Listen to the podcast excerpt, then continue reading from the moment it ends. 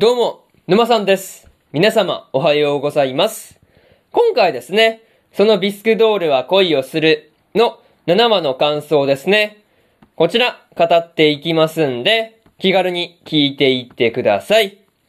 というわけで、早速ですね、感想の方、入っていこうと思うわけですが、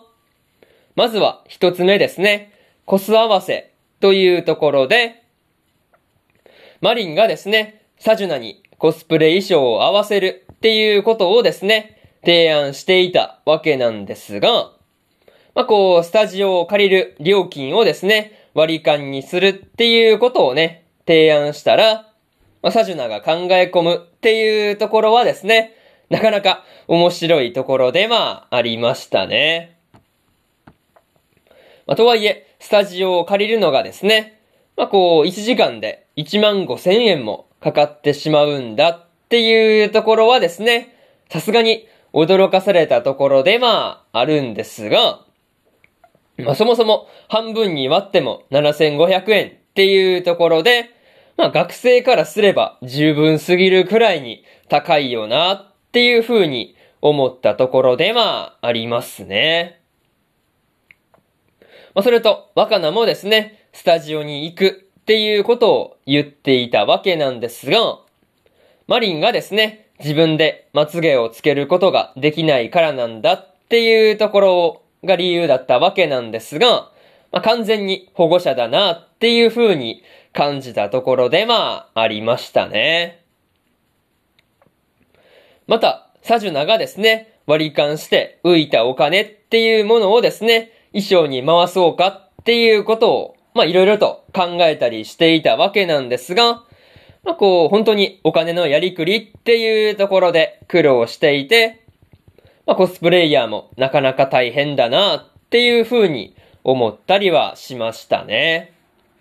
まあ、そういうところで、まず一つ目の感想であるコス合わせというところ終わっておきます。でですね、次、二つ目の感想に入っていくんですが、DVD を借りにというところで、若菜がですね、マリンの家に、列の DVD を借りに行っていたわけなんですが、まあ、列のアニメがですね、まあ、全126話あるんだっていうところにはね、まあ、結構見るだけでも時間がかかりそうだなっていう風なことは感じたりしました。まあ、とはいえ、列のですね、コンプリートボックスを持っているっていうことがあったわけなんですが、まあ、こう、マリンがですね、そのことからも、列が本当に好きなんだっていうことが、まあ、伝わってきて、見ていてね、すごく微笑ましかったところで、まあ、ありますね。まあ、それと、若菜がですね、初めて友達の家に上がるっていうことで、まあ、これ以上ないってくらいにね、緊張していたわけなんですが、まあ、対してマリンの方はですね、まあ、こう、意識してはいるんだけれども、こう、そこまで緊張はしていないっていうところもですね、なかなか対照的で印象に残っているところで、まあ、ありましたね。まあ、そんな若菜がですね、マリンの部屋の、まあ、ヌルジョのポスターとかね、まあ、フィギュアとか、まあ、こう、抱き枕っていうものを見て、こう、緊張しなくなったんだっていうところはですね、ま、さすがに声を上げて笑ってしまったなというところで、まあ、ありましたね。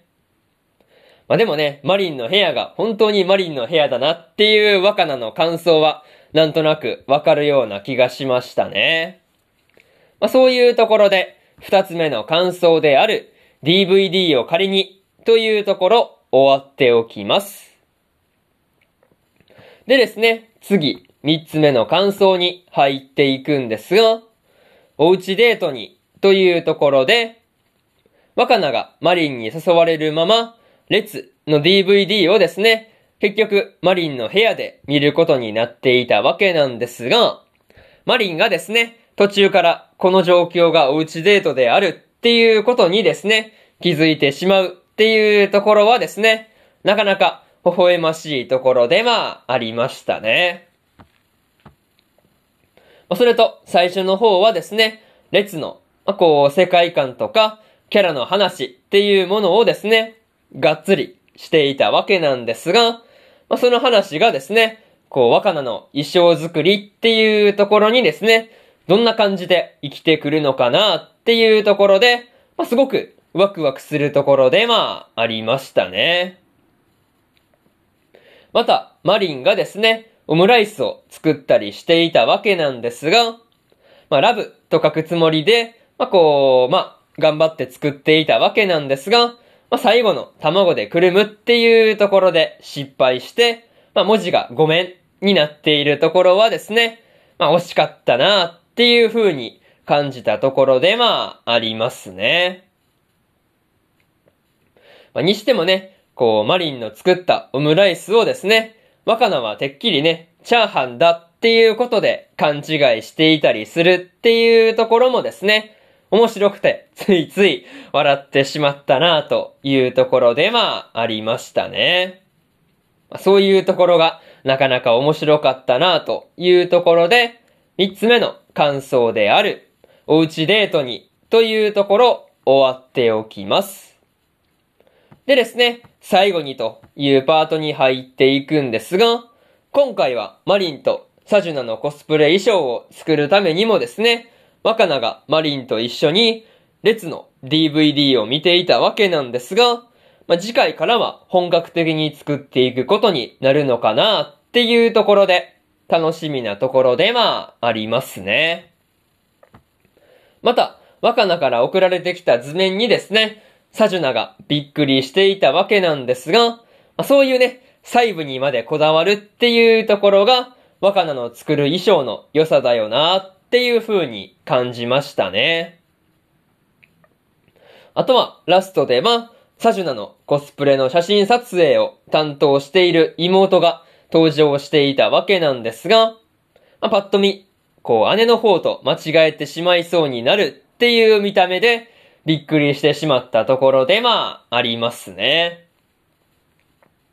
まあ、ともあれ、次回はですね、サジュナの妹さんからカメラのことを教えてもらう感じでしたが、まあ、どんなことをね、教えてもらうのかなっていうところが、今から楽しみなところですというところで、今回のそのビスクドールは恋をするの7話の感想ですね。こちら終わっておきます。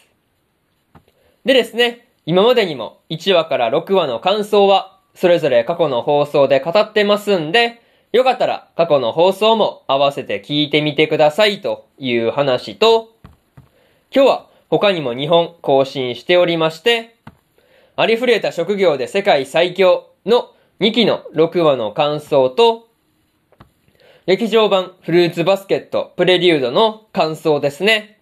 この2本更新してますんで、よかったら、こっちの2本も合わせて聞いてみてくださいという話と、明日はですね、怪人開発部のクロイツさんの6話の感想と、スローループの第7話の感想、そしてですね、ワッチャプリマジの第19話の感想ですね。この3本更新しますんで、よかったら明日もですね、ラジオの方聞きに来てもらえると、ものすごく嬉しいですというところで、本日2本目のラジオの方終わっておきます。以上、沼さんでした。それじゃあまたね。バイバイ。